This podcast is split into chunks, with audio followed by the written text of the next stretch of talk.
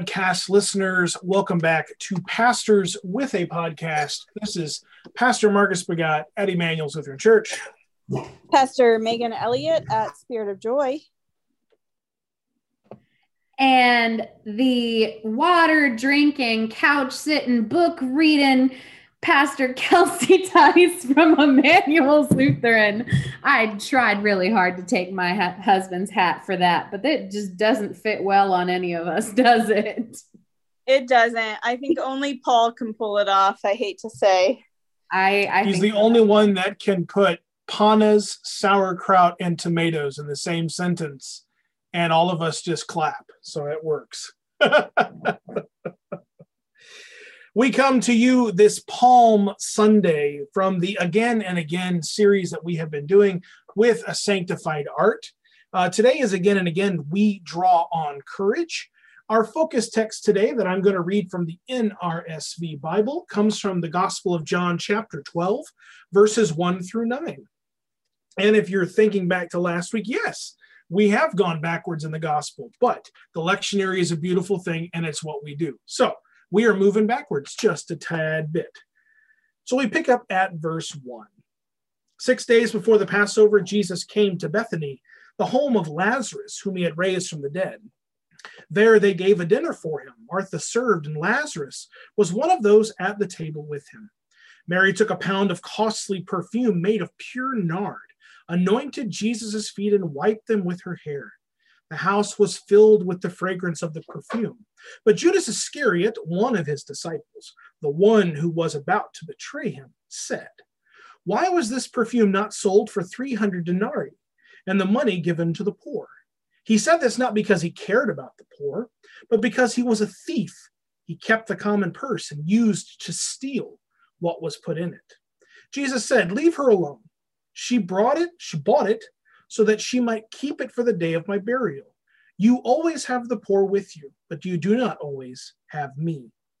When the great crowd of the Jews learned what that he was there, they came not only because of Jesus, but also to see Lazarus, whom he had raised from the dead. So the chief priests planned to put Lazarus to death as well, since it was on account of him that many of the Jews were deserting and were believing in Jesus. The next day, the great crowd that had come to the festival heard that Jesus was coming to Jerusalem. So they took branches of palm trees and went out to meet him, shouting, Hosanna! Blessed is the one who comes in the name of the Lord, the King of Israel. Jesus found a young donkey and sat on it, as it is written, Do not be afraid, daughter of Zion. Look, your king is coming, sitting on a donkey's foal, colt. His disciples did not understand these things at first, but when Jesus was glorified, they then remembered that these things had been written of him, had been done to him.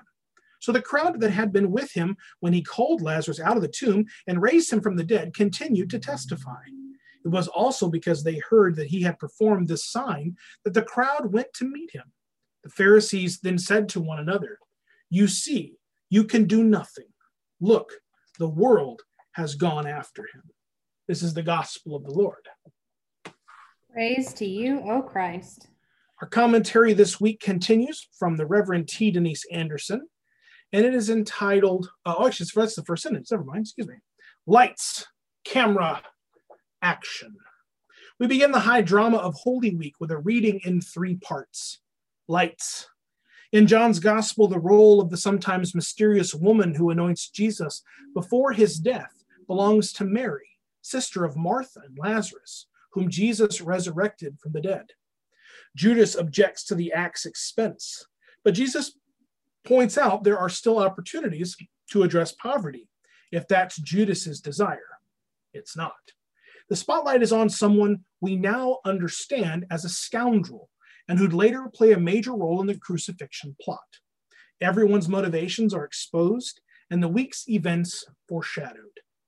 Camera. The word photography comes from the Greek words for light and writing. Essentially, photography draws the light, and cameras are modeled after the construction of the human eye. All eyes right now are on Jesus. That's a problem for the chief priests, who then set their eyes on Lazarus to undermine Jesus. We witness what is both secret and open action. Everything is now set in motion. Jesus' entry into Jerusalem is a spectacle, it's a protest, a counter narrative to the empire's extravagance and repression. It happens opposite the Roman governor's own parade into Jerusalem for the Passover. It's the people's declaration of a different reign. The use of a donkey is messianic imagery.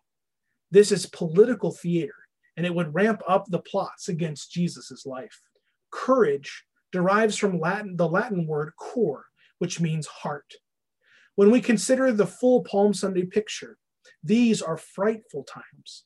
So much is happening that is both hopeful and terrifying. Tensions and tears are plentiful, but the word will remind us to take heart. Again and again, we take heart amid the drama.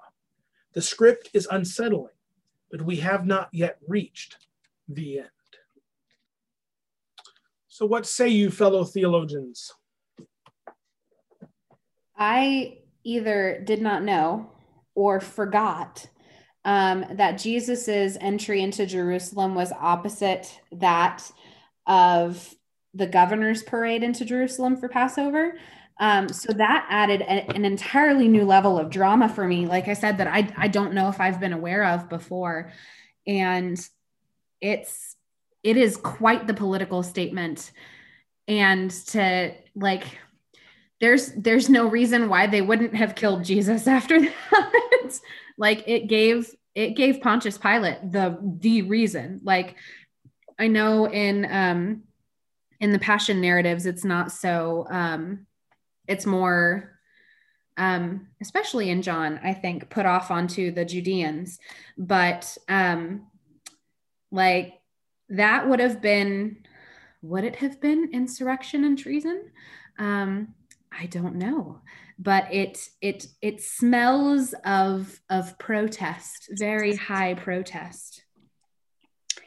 Yeah, and he, um, oh, I wish I could remember the exact quote on this, but the gate that he chooses to go through as well on the donkey, um, the the governor goes through the victory gate, um, and oh goodness, I can't remember.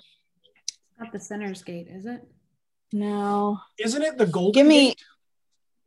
Let me. Uh, I know exactly what book it's in. Uh, it's written by um, Marcus Borg and John Dominic Crossan called The Last Week. Um, and they talk about the significance. Let's see. Y'all keep talking while I see if I can find this.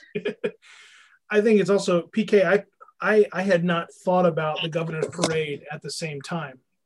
I had not thought about that. I had not held that. I don't know if it's something I forgot or what, but I was struck by verse 19. How many times have we read this text? How many times have we we used it as as the the fodder for proclamation?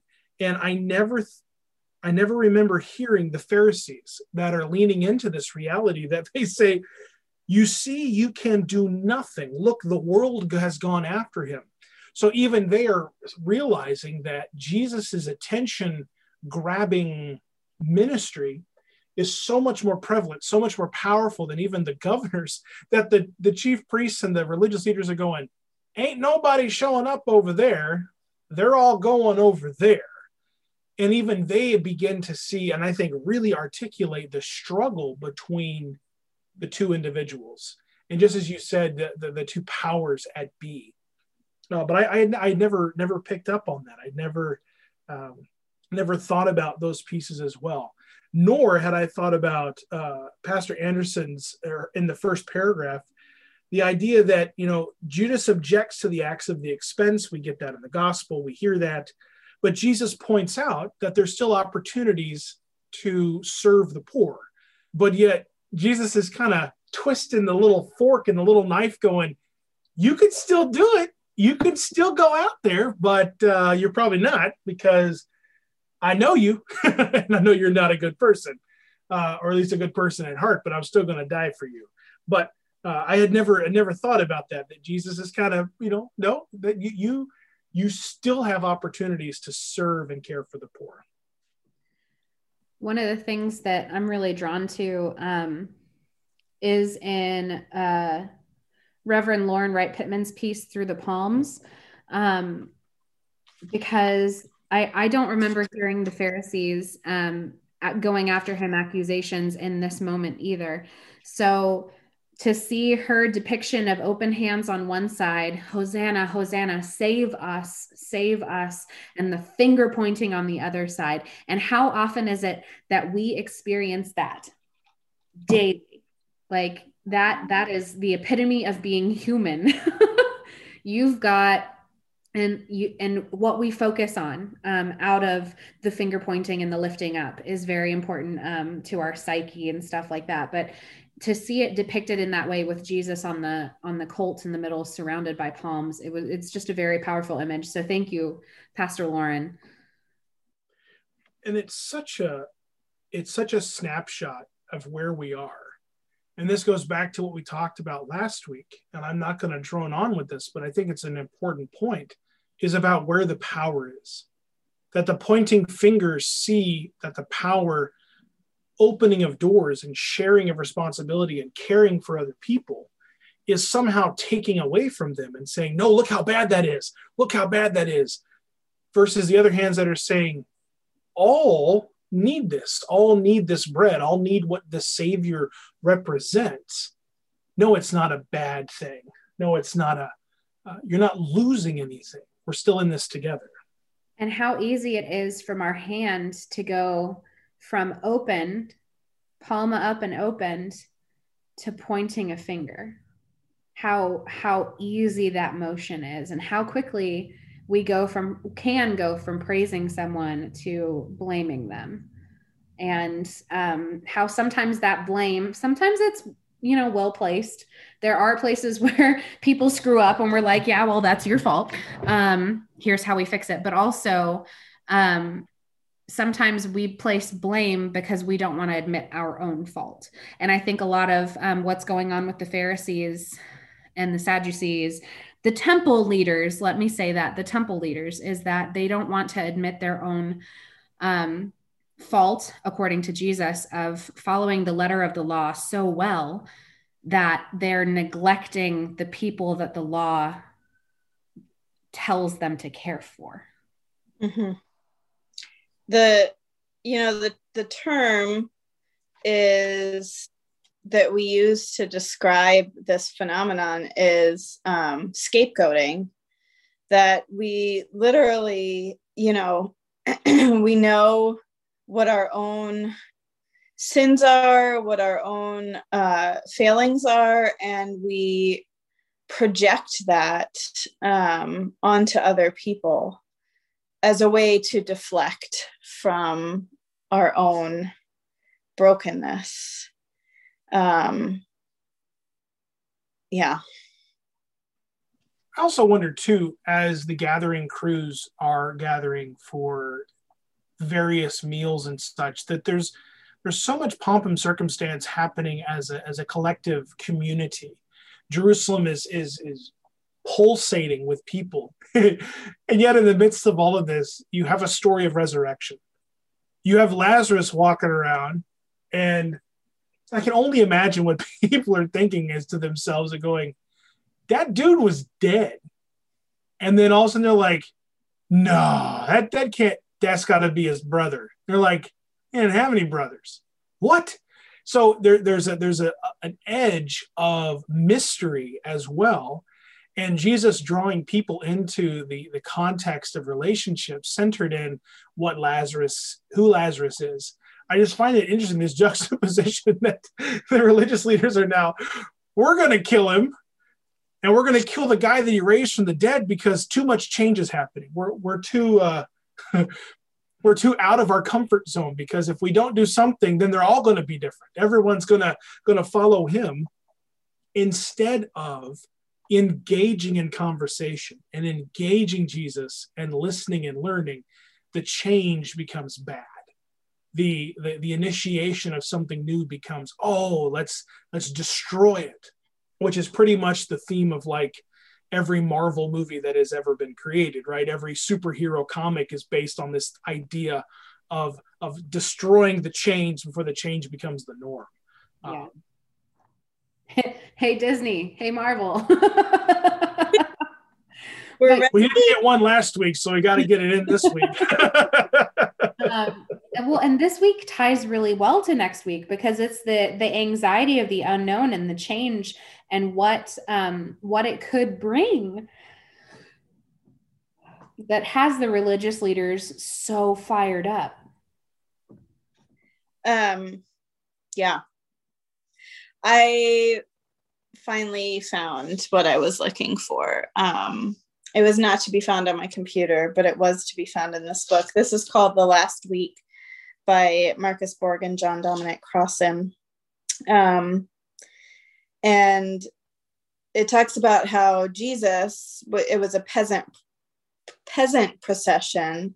The other one was an imperial um, procession. From the east, Jesus rode a donkey down the Mount of Olives, cheered by his followers.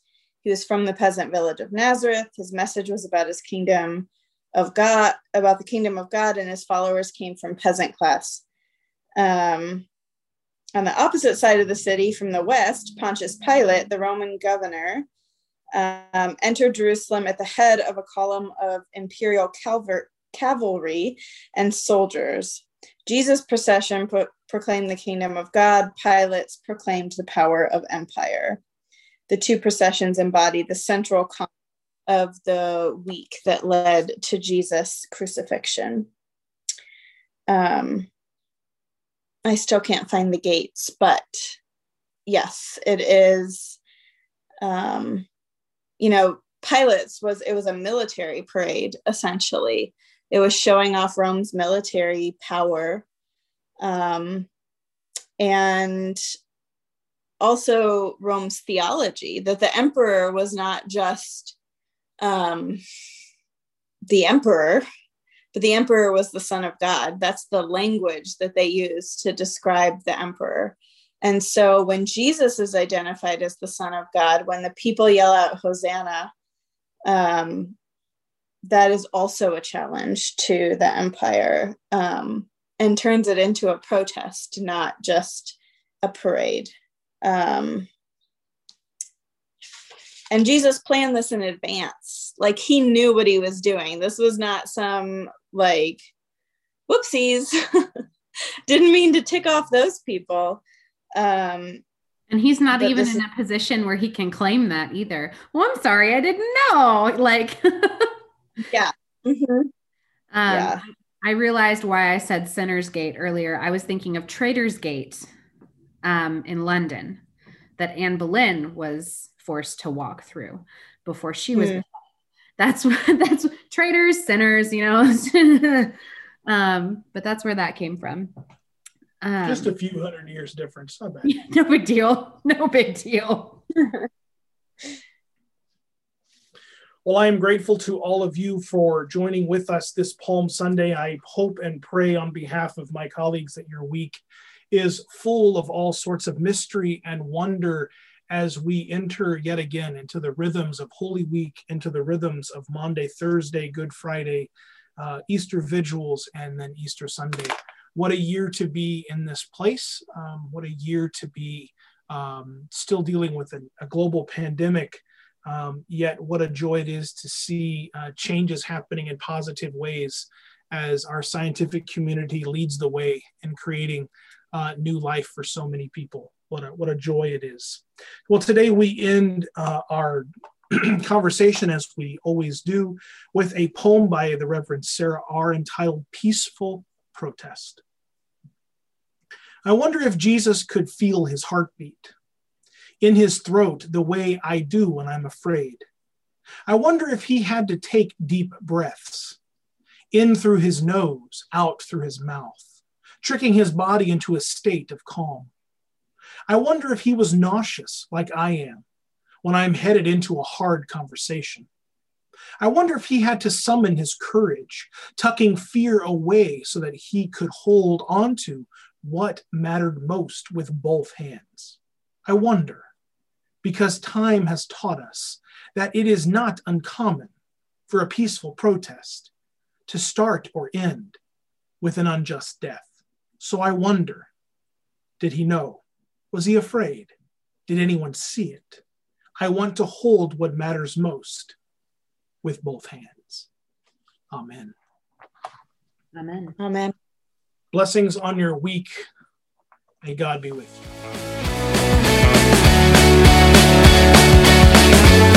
you.